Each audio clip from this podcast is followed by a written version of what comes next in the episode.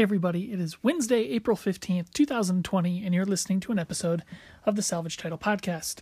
As always, I'm your host, Brett Ezelike, and I'm here to talk to you about car news, car culture, and car whatever. On today's episode, we'll talk about uh, a bevy of automotive news. It's still pretty slow out there with uh, all of this that is going on uh, all over the world, and uh, but there's still some interesting things to talk about. So uh, we'll bounce some stories off of Hyundai and Kia, uh, Toyota and Mazda, uh, as well as uh, two from Cadillac that I think are worth discussing.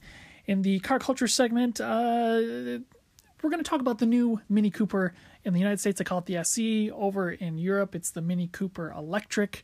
Uh, the initial reviews are coming out. People have some differing views on what range is good and what is not, and uh, it looks like at least at least, at least, oh my gosh, based on some of the initial tests, uh, it sounds like the range is much better than what people are claiming. So, all that and more, we'll kind of get right into the news. So, as promised, we'll kick things off with Hyundai and Kia.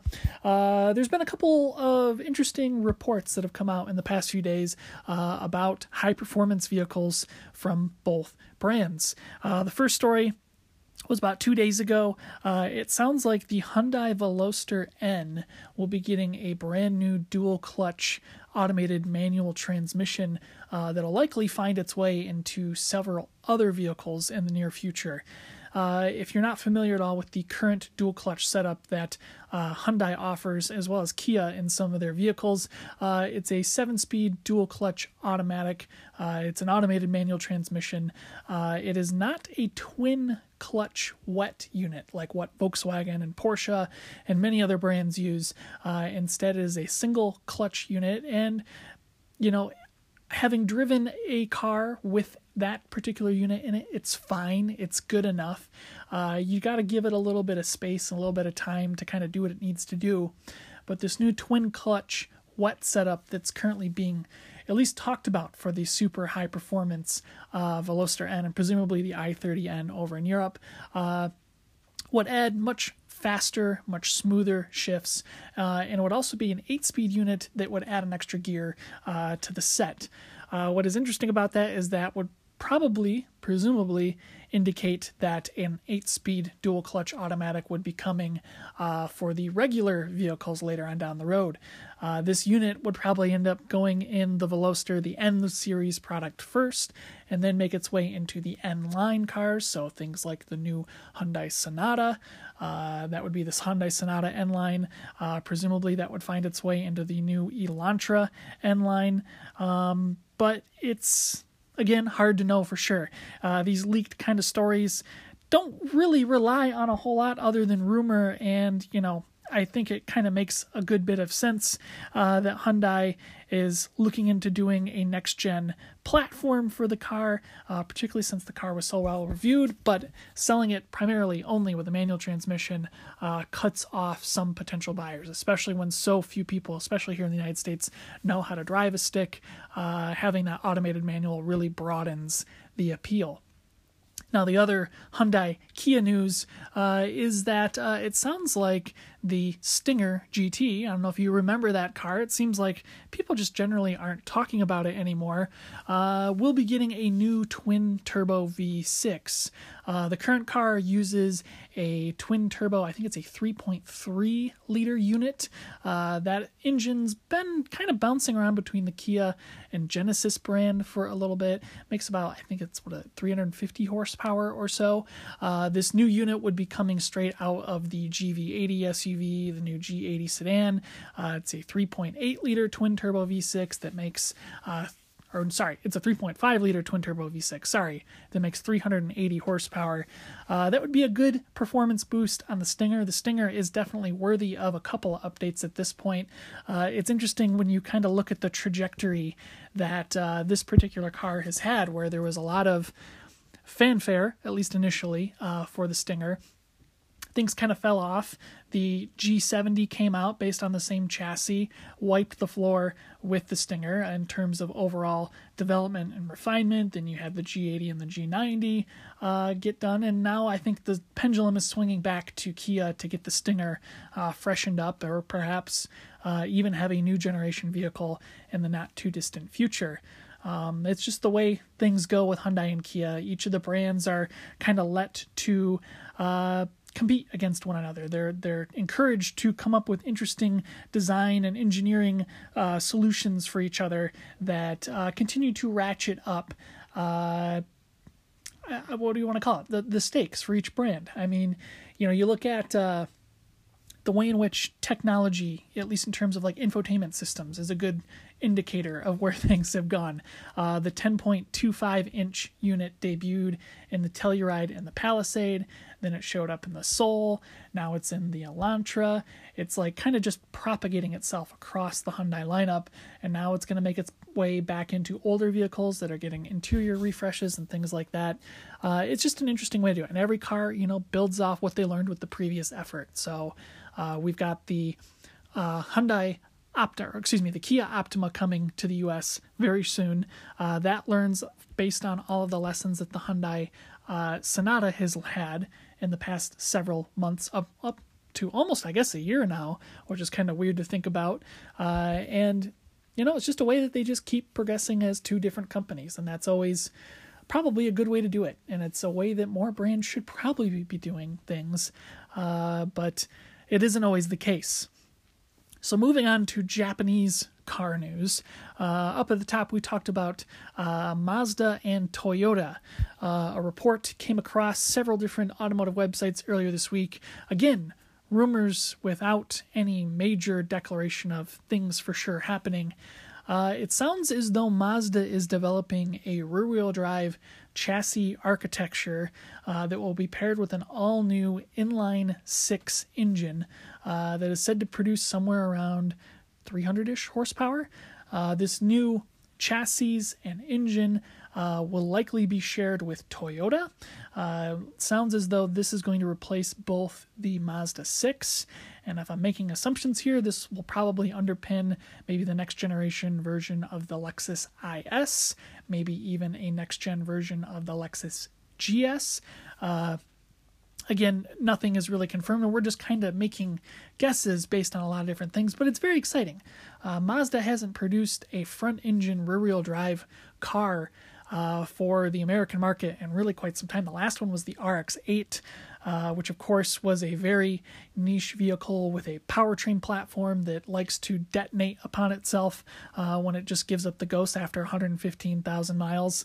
Uh, it's it's not exactly a high volume seller. And to think about the idea that Mazda wants to replace, well, maybe not a volume seller like the Mazda 6, but a long time sales contender, maybe is a good way to put it, uh, for a more niche vehicle, uh, is indicative both of one Nissan, or excuse me, not Nissan, but Mazda's commitment to sporty driving dynamics and, you know, really you know, honing that in. They they talk about how each of their vehicles has a sporty soul within it, and you know, this having the MX5, you know, that's one thing. Having a sporty sedan is another, and you know, one hopes that maybe that same chassis would be developed into other crossovers and SUVs because that's what happens. And you know, Mazda's stuff that they have is the most fun to drive in their category. Nobody is going up against that in any way, shape, or form, but uh, losing a big mass market sedan to a new rear wheel drive sporty sedan uh, really seems like an interesting move. And, you know, also points to the fact that Mazda has been trying to go significantly upmarket with their low volume vehicles. No, the cars aren't particularly expensive, but they want to at least encourage you in some respects to consider you know the Mazda 3, the Mazda 6 against the you know Audi A3, the BMW 3 Series, stuff like that. Uh, and this would be a very good way to do it. Uh, what I'm curious about is whether or not the car will get bigger or smaller with a rear-wheel drive architecture. Uh, as it stands, the Mazda 6 is already quite big. It's very long. Uh, so it's a little bit bigger than a 3 Series, but not quite a 5 Series kind of thing.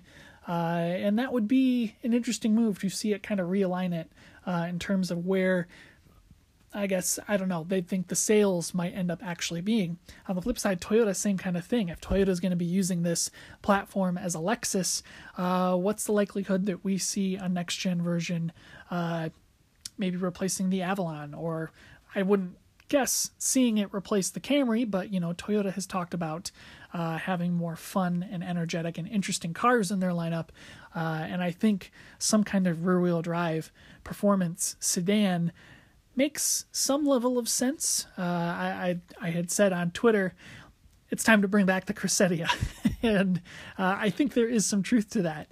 Uh, BMW, uh, the BMW based Supra has been great. Uh, you know the the Mazda based Yaris cars have been great. Uh, you know, the FRS and the BRZ and the Toyota 86 have all been great.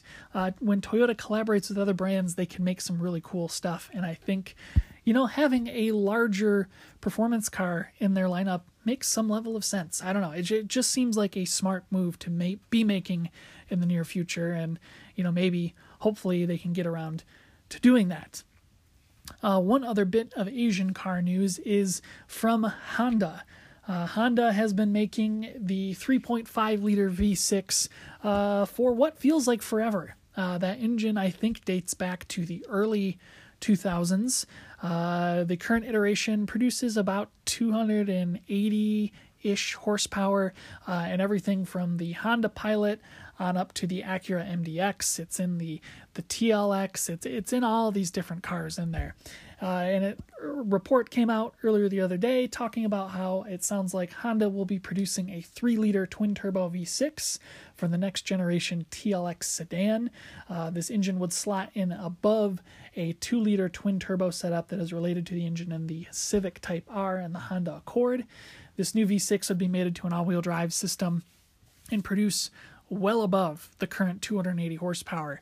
Now, what exactly that means, I think, is somewhat questionable because more than likely this powertrain is going to be put, you know, in the MDX. I wouldn't be surprised to see it in the next generation Pilot. I wouldn't be surprised to see it in a lot of different vehicles at Honda.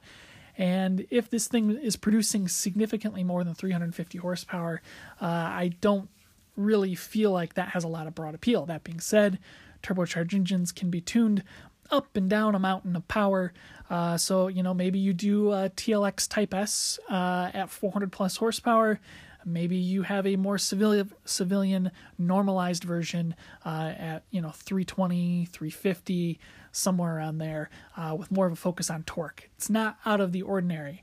Uh, but that being said, you know, it is kind of sad to see the 3.5 liter V6 going. Uh, it's been around for such a long time. It's an engine that's known to be quite reliable, even though Honda and Acura have matched it to horrifically terrible uh, transmissions over the past 20 years. Uh, you know, it, it's a it's a good platform, and it's just sad to see it go. But I'm excited to hear about what this new possibility might be of a turbocharged platform coming out of Honda because they know how to make engines. They have a lot of experience doing turbocharged platforms, especially with their Indy cars as of late. Uh, seeing some of that technology potential potentially trickle down into the street cars uh, could be pretty cool. Now, last up, we did talk about Cadillac, and we've got two stories from Cadillac. Uh, the first one is that they have a deeper clarification of what's going on with the CT4V and CT5V. Uh, about a year ago now, I guess, uh, it was announced that CT4V and CT5V were going to be performance versions of the CT4 and CT5, but not be the top trim, crazy, insane performance cars that the V uh, has indicated, at least for the past 20 years. Uh, the CT4V and CT5V have a what is it a 2.7 liter twin turbo inline four in the CT4 and a three liter twin turbo V6 uh, in the uh, CT5V. I think it's a three liter twin turbo. I might be getting mistaken there. Nevertheless, you know they're making well under 400 horsepower. Uh, this new performance branding that they're going to be using is attaching the Blackwing name, uh, which was originally developed for the CT6V, which had a uh, purpose built 5 liter twin turbo V8 uh, that produced, I think it was 550 horsepower. It was just under what the 6.2 liter supercharged unit from Chevrolet was doing uh, at the time. They only built like a handful of these V8s. Uh, it was a great engine. Everybody loved it, thought it was a magnificent piece, but without a car to put it in, uh, Cadillac has basically shelved the design. Uh, I think they struck up a deal with one performance car manufacturer, and I'm completely blanking on who it is. Uh, they're going to be buying Blackwing V8s for their special supercar thing, uh, so that engine will live on for a short time. Uh, but the engine just doesn't fit in the CT4 and CT5, and they can't continue using it, but the name is still usable. So the CT4V Blackwing and CT5V Blackwing will live on as the top trim uh, performance cars. So think of that like a uh, AMG E63S Black. That would be basically the equivalent that they're going for for the name, or the Mercedes Benz uh, M4 CSL, or whatever. However, those things all work these days. Uh, this would be the equivalent to that. Uh, at least in the CT5V, it's the 6.2 liter supercharged V8 uh, that we've known from Chevrolet and Cadillac for quite some time. Uh, 550 plus horsepower, 550 plus pound feet of torque. Uh, it's going to be a fat power band in that car. It's going to make it quick. Uh, it's on a chassis that is known to be quite agile. Uh, the CT5V, I'm imagining, will be a very good M5 competitor. The CT4V, on the other hand, uh, I think it's get. I'm totally blank, blanking out on which engine it's getting. It's getting a good one, is a good way to put it. Uh, better than the 2.7 liter twin turbo inline four. That being said, as I've said many times in this podcast, I think that is still the one to get with the truck based engine. Uh, it's a diesel power plant. It just makes me wish that Cadillac would build a wagon version of the CT4 and equip it with that powertrain. That thing just goes and goes and goes like a locomotive, and it gets really good gas mileage too. Even in the big, huge Silverado sedan or pickup truck, it gets like fantastic highway miles per gallon. I just think in a in a traditional sporty car, uh, even if it's just a small sports wagon, it just makes sense. GM, do it if you're listening. But I digress. At least we know what's going on with the Blackwing platform, uh, at least for the time period, and at least we know what the next generation of high performance Cadillacs will be. Now, last up in terms of Cadillac stories, uh, it is about the uh, well, the Escalade, the top trim vehicle of all GM vehicles. Uh, as much as GM would love to say that the C8 Corvette is the halo car for the company, uh, and in many ways it is.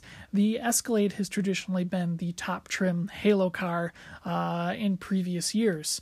Uh, as it stands, the Escalade uh, is one of the most expensive cars you can buy from General Motors at the moment, uh, and the new Escalade will be starting at about $1,000 more than the outgoing model. Uh, base trim cars are going to start around $75,000, which I suddenly realized isn't that expensive when you consider that uh, nicely equipped Tahoes, Yukons, Yukon Denali's all kind of kick in right around uh, that sixty-five, seventy thousand dollar price point. Uh, to get the big, huge LCD panel uh, and a little bit more of an upgraded interior, you've got to spend a couple thousand dollars more. Uh, but in the end, you know, for less than eighty grand, you're getting a pretty nice full-size SUV that's not only going to be able to tow, but haul your family in comfort too. Uh, Cadillac really seems to kind of know what they want to do with the Escalade platform uh, heading uh, into the rest of 2020. Uh, now the weird thing is, is that Cadillac is doing the thing that they've done with other cars in their lineup, where they split the vehicle into luxury and performance options. Uh, I have to admit that I'm not a very big fan of this way of doing things, uh, simply because it really muddies the water in terms of what you get and what you don't get with each truck. Uh, the luxury trim the baseline one is the one that starts at about seventy-five ish thousand dollars. Uh, there's for a couple grand more. There's the sport trim.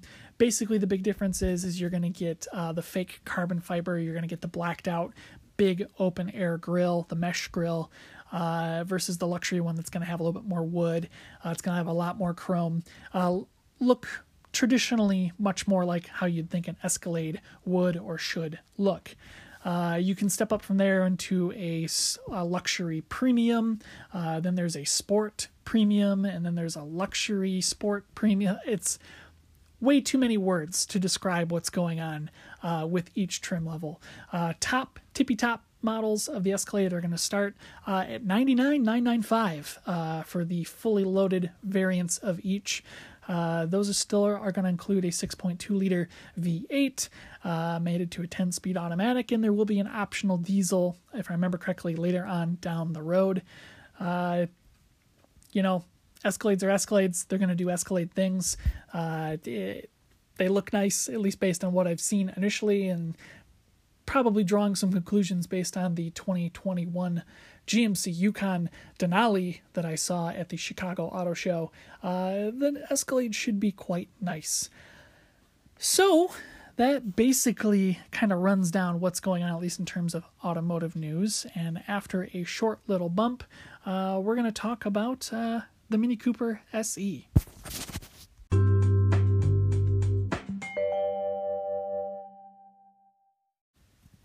So, the 2020 Mini Cooper SE, that's the Mini Cooper Electric, uh, as known elsewhere, is at least starting to hit press fleets as we speak. Uh, the car is based on the current Mini Cooper platform that we all know and love. Uh, it is a three door hatchback, so you've got two doors on the right and left, and one in the back that lifts up. Uh, it is basically taking that platform and integrating the motor and battery from the BMW i3 uh, into a Mini. What makes this car particularly special is that it is kind of an amalgamation of design and intent and data that BMW has been gathering over the past decade or so uh, between different variations of both mini electric test cars as well as the i3 and the i8. Uh, the big takeaway here is that the Mini Cooper SE is meant to be extremely affordable because Mini really pulled back on uh, some of the things that you would normally get with other luxury trim uh, electric cars.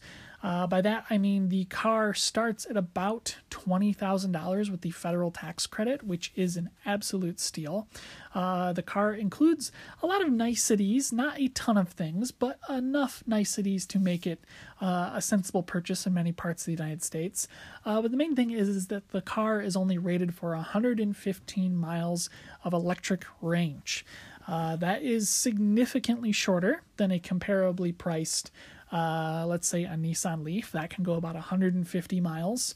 Uh, a Chevy Bolt can go over 200. Uh, you've got the Hyundai Kona Electric and the Niro Electric that can go over 230 miles of electric range. All of this being said, uh, most of those cars, with exception to the Leaf, are significantly more expensive. Uh, the Kona and the Niro, I think, are closer to $40,000 in total price, uh, and you can't buy them in many parts of the country. Uh, the Bolt, of course, is well over forty thousand um, dollars. There's just not very, or there's not really a lot of. Uh, what's the word I'm trying to say here? There, there there's not a lot of uh, incentive for people of reasonable means to buy cars like that, simply because uh, they do too much and they cost too much, and in the end, you know, one used a couple years from now is going to be a really good deal. Uh, but in some cases, they're still going to cost more than what a brand new Mini SE is going to be. Uh, so the initial reviews are out. Uh, it sounds like these cars are a ton of fun to drive.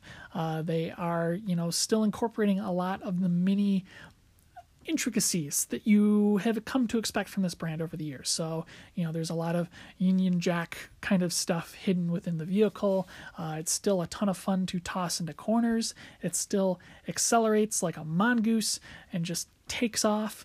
Uh, no, it's not going to be quite as quick as a Mini Cooper S around every single track, uh, but that is the reason why they still call it the Mini Cooper SE. It's because it still handles well, it rides a little firmly, um, it can accelerate just as quick as a Mini Cooper S, from what I can understand from a standstill, uh, but that juice kind of runs out initially after probably 45 or 60 miles an hour.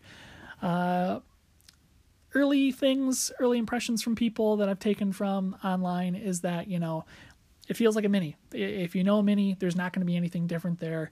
Uh, if you know what to expect in a mini, you're not going to be disappointed.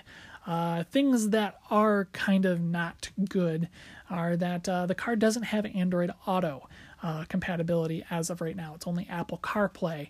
Uh, BMW, I think, is fixing that in some of their own cars, and since the infotainment system in the Mini is based on a BMW system, uh, chances are we will we will be getting Android Auto in the not too distant future. But how all that is going to work, you know, who knows? I'm throwing up my hands in a hand gesture you can't see right now.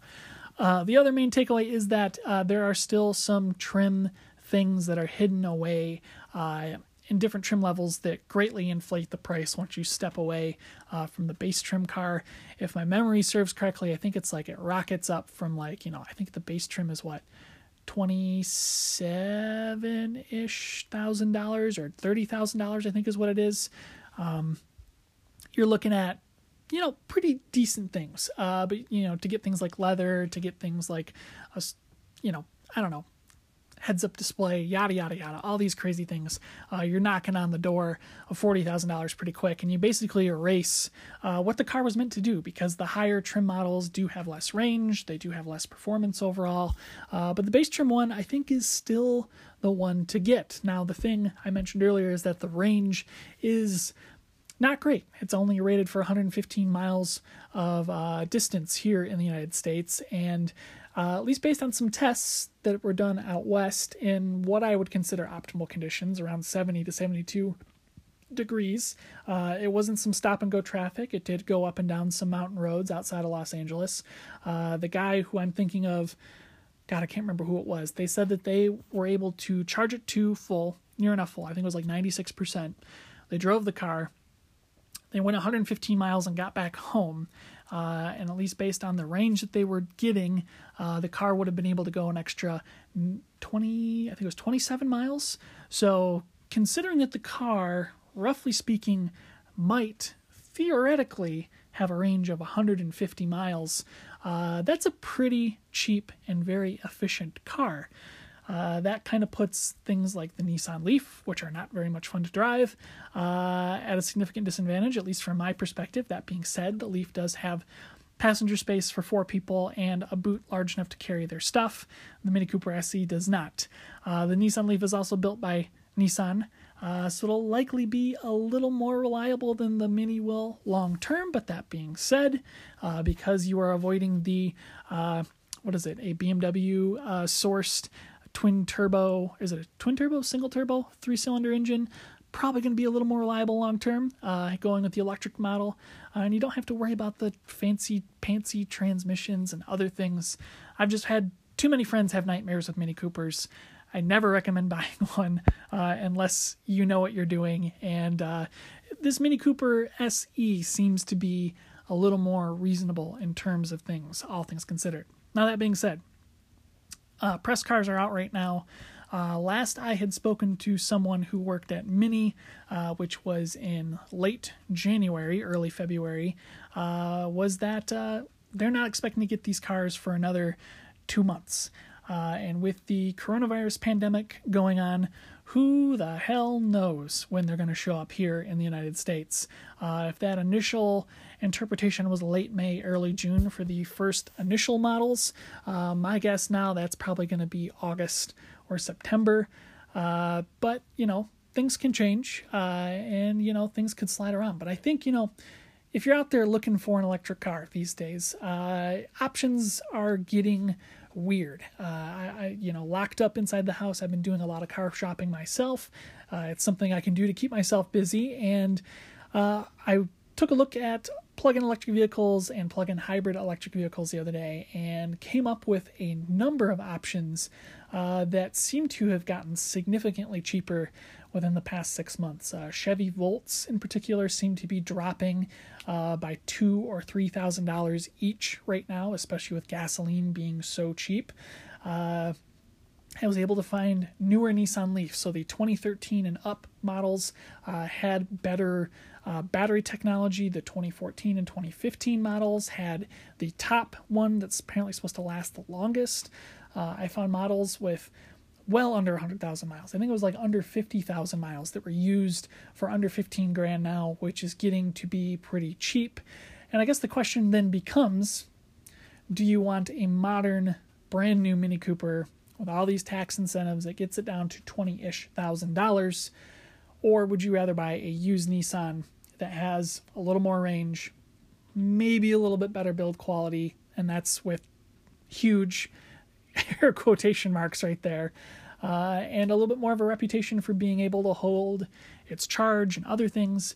Uh, you know, the Nissan might make more sense to some folks, but with the Mini being so cheap, uh, it really kind of pokes a hole in the idea of a used electric car. And really, in a much broader sense, I think it really pokes a hole in the idea of buying a used BMW i3.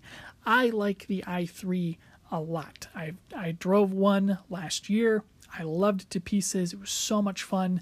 Uh, it's a great car to sit in, both front and rear. I love how open it is. Uh, but the reality is, of course, that the BMW i3 uh, has a monocoque chassis that's made out of carbon fiber that's not easy to fix. Um, it might be a little bit more resistant to corrosion uh, with road salt and other things here in Michigan, but the grand thing is that we really don't know. It's still a largely unproven technology. And, uh, you know, range is okay. It's about 100 ish miles. Uh, the Mini Cooper SE is going to be a little bit better. And used i3s typically run between 15 to 18, sometimes up to $22,000 if you have the range extender. Uh, I think the Mini might still be the better way to go. Because uh, even with the range extender on the i3, you're only looking at 130, 150 miles. Uh, and it's still not the most optimum way to go around because you're still burning gasoline once you get past that initial 100 or so electric miles. So, yeah, the Mini Cooper SE is a very interesting car these days, especially where we're at in 2020. Uh, I'm hoping that we do see them in the not too distant future. I'm hoping that they are not priced to God knows where when they first show up. I hope that we do get a bevy of the actual cheap cars here because I think for a lot of people, especially my age in their early 30s, you know, maybe people who are just out of college who need to get their first car, who have a job in the city that are doing a lot of stop and go commuting, uh, this car would be perfect. And you can still take it up and down a mountain road and have a ton of fun on the weekend. Uh, but, you know, people rarely, rarely, rarely, rarely drive more than 40 miles a day. And for you to be able to do that, come home, trickle charge it overnight, you're going to be pretty much topped off by the time you go to work the next day. And that just makes so much more sense than buying, you know, a Tesla for 50 plus thousand dollars that has 400 miles of range that, you know, you're only going to scratch at. If you need to go further than 115 miles, just rent a truck. It's probably going to be more cost effective long term than buying a Tesla and paying that much overall. I'm sure there's math that proves me out wrong somewhere around down the line, but uh, for right now, it just seems like the smarter way to go.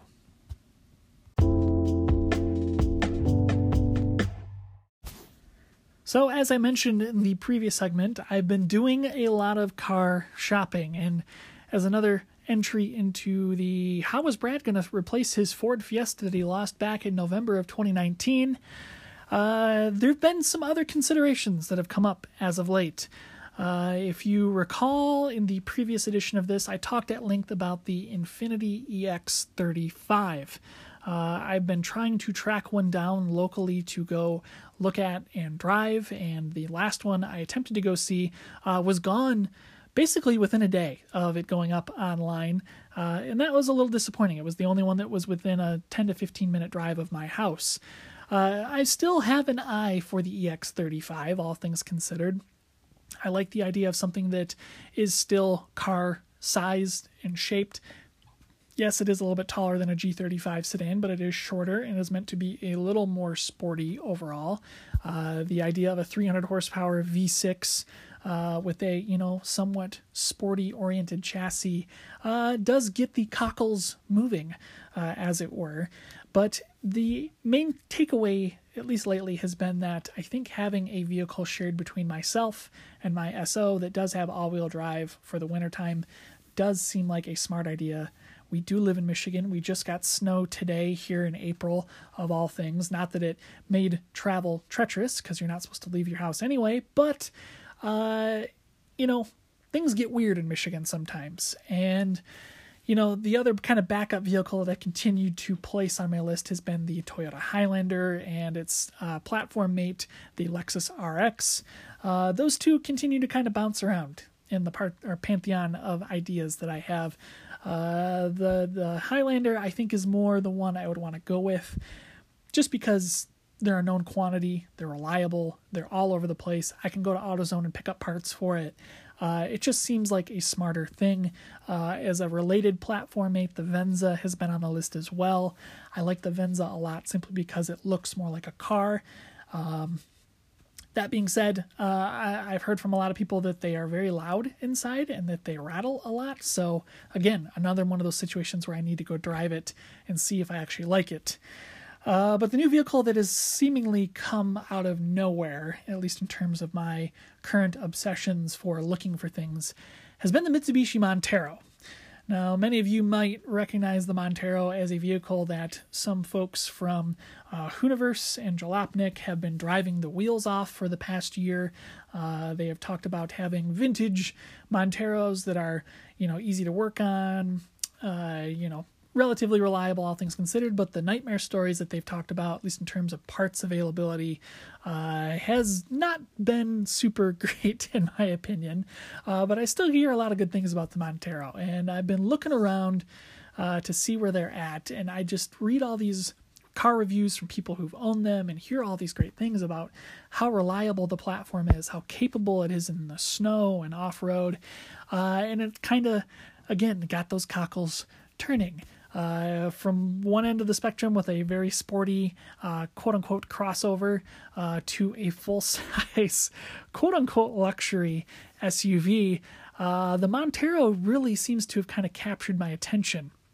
Now, specifically, I'm looking at the final generation Montero that we got here in the United States, uh, which was made from 2001 to 2006. Uh, the initial run from 2001 to 2003 uh, had a 3.5 liter V6. The later ones had a better 3.8 liter unit that was designed for the North American market. Uh, from what I understand, the early ones uh, from 01 to 03 are not very reliable uh, in terms of having uh, issues with oil and I think something with the valve train uh, in the heads of the engines. Uh, they just kind of get gross and gunked up. And if you're staying on top of your oil changes and other things, uh, normally that can be avoided, but uh, it sounds like a lot of them really kind of missed out on that. The 04 and up models, so 04, 05, and 06, are apparently much better. Um, and at least in terms of what I've been finding online, they are worth a lot more money.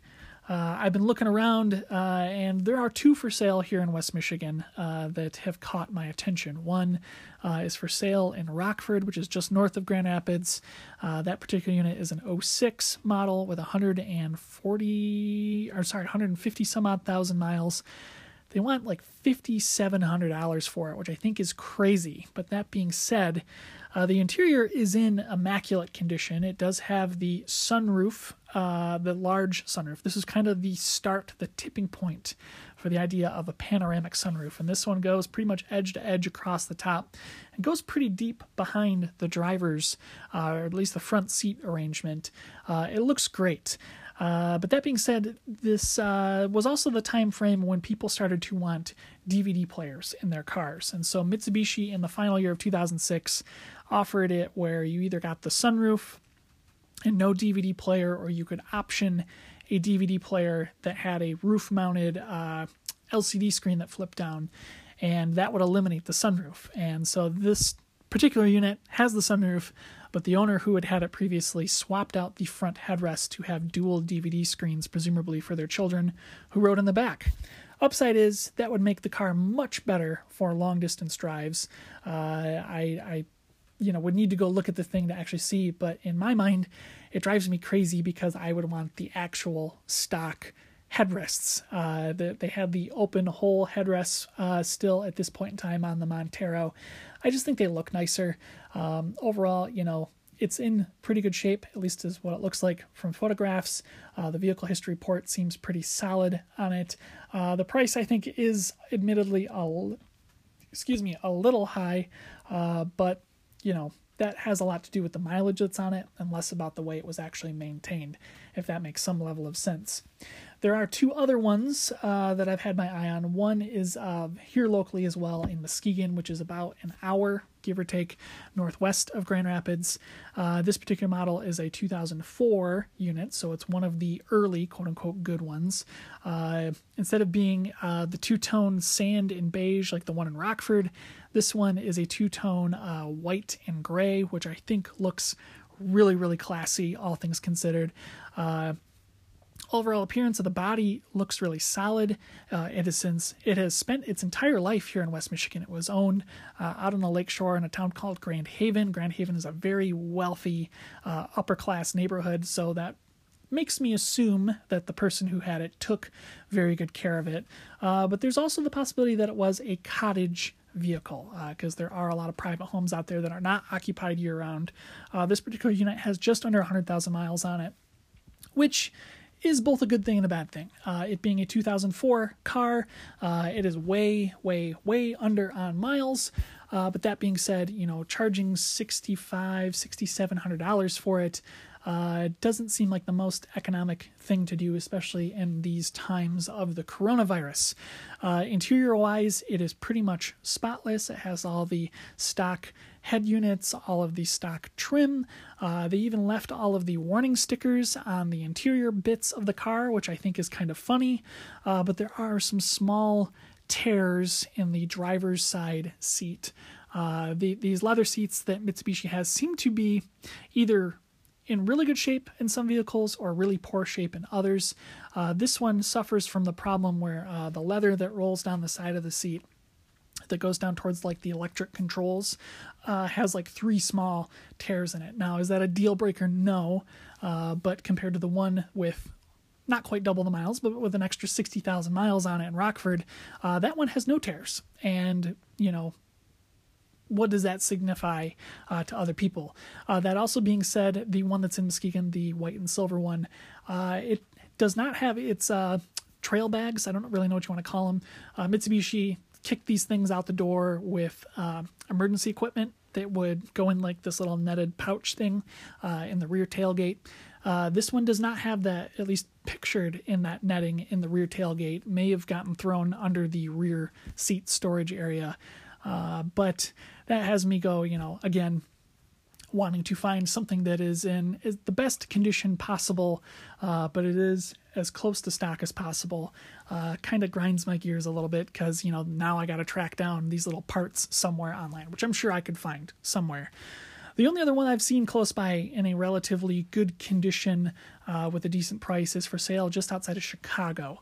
Uh, that particular one is also a 2006, like the one in Rockford. Uh, this one is silver uh, and gray, if I remember correctly. Uh, inside and out, looks like it's in really good shape. Uh, looks like it's been really well maintained mechanically. I don't think it had any accidents, if I remember correctly. The one in Muskegon, I think, had a rear fender bender in a parking lot, which is not a big deal because probably with the Montero, it did more damage than it had damage done to it. Uh, but the one Chicago again looks pretty good. All things considered, it looks like it's it's held up pretty well. It's got just over 115,000 miles, uh, but some of the photos aren't done super well, and it looks like there's some corrosion in the door jambs, and that really spooks me quite a bit because uh, it sounds like these Monteros are fairly rust prone if you don't take care of them. And uh, if that is the case, you know, I would hate to you know spend six thousand dollars on something that's going to fall apart in you know five years. That would not be a good way to go. Now, buying a car is never a good investment, but you know you'd want to keep these things running because they are cool. Uh, they I think are one of the better looking uh, large SUVs from that era. Uh, and you know there seems to be a very dedicated fan base with these things. Taking a look at classifieds across the rest of the country, uh, it's it's interesting to see you know ones that are the base trim XLS model. Uh, those had the cloth interior, so it doesn't have the leather, but it still has the good four wheel drive equipment. Uh, those ones are like less than half the price of the leather limited models, uh, which is just insane how different they are. Uh, you know, well taken care of ones here in Michigan seem to run the gamut between five to seven thousand dollars, you know, all things considered. But you go out west and things are a completely different picture. Uh, some states, uh, like Oregon in particular, you can find some for really cheap. 3500 bucks 3800 bucks uh, there is one that's been for sale online for more than a month now uh, they've had it priced as high as almost $12000 for a blue i think it was a 2006 model uh, it only had, I think, 110,000 miles on it. it. Looks like it's been really meticulously maintained. It has all of the service records. It's a one owner car. It's that kind of dream scenario that you love to think of.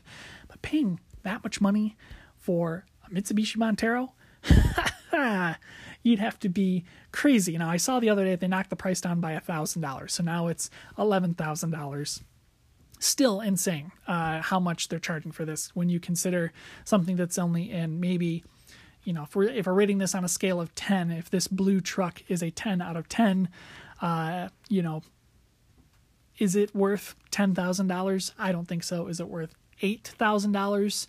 Maybe, because uh, this truck that's in Muskegon is, by all sense of measure, probably at least an eight out of ten, uh, and that one's worth six and a half. And it, it really seems like it's a an interesting curve on how these things are priced but uh, you know we'll kind of see. It, it's it's tough because you know on the one hand i'm obsessed with this vehicle right now. The truth of the matter is i could go look at it and drive it and decide i absolutely hate it and never want to see one again. Um, the, the other simple thing is that you know until i know what a solid job looks like uh, any time from now uh, the idea of a four-wheel drive vehicle that can you know climb mountains probably isn't the most practical thing when you know at most i would probably have to have a 15 mile commute uh, total each day. So we shall see what's going on. But hey if you want to do something fun and interesting i tell you what pick a car any car research it nationwide and see where prices are at because man it is wild to see how different things are. Like the number of ones that are for sale right now in washington oregon and california are pretty high. The prices are all over the board. Uh, and compared to the Midwest, yeah, they're like more likely to be rust free, but is it worth two to three grand more in some instances? And I, I really don't see it that way uh, at all.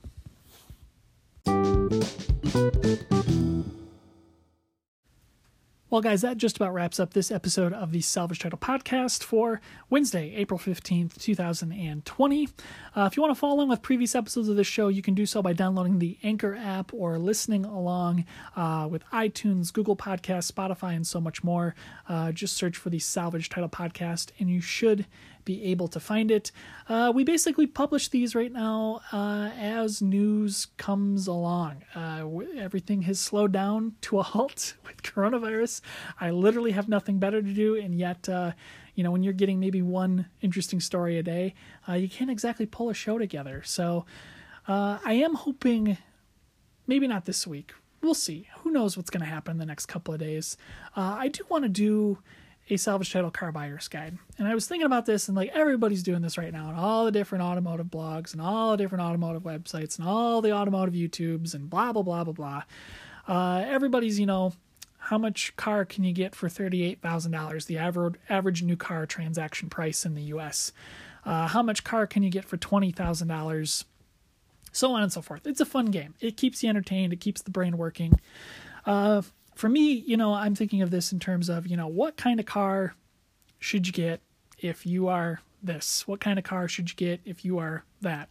I don't know if that's a more practical way to break down some of the new vehicles that are coming out. And the other hard part is that some of these new vehicles that are coming out, uh, we're not going to be able to hear or learn or see anytime soon, uh, simply because dealerships aren't open or they're not having test drives right now or they want you to negotiate stuff online it's just it's all just such a huge mess and you know we're getting through it you know there's definitely light at the end of the tunnel in some way shape or form but uh, i still think we're not going to be doing anything till june and at that point you know who knows what anything's going to be like uh, come fall so we shall see. So more news to come. I think we're going to do a car buyer's guide episode coming up.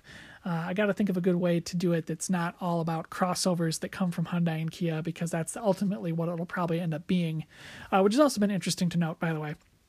I was watching a thing the other day from uh, what was it? It was uh, Redline Reviews, Alex on Autos, and uh, the guys from TFL were all doing a little thing together, and they were talking about how they're getting berated with comments right now uh, from people accusing them of taking uh, bribes from Hyundai and Kia by saying how good their cars are.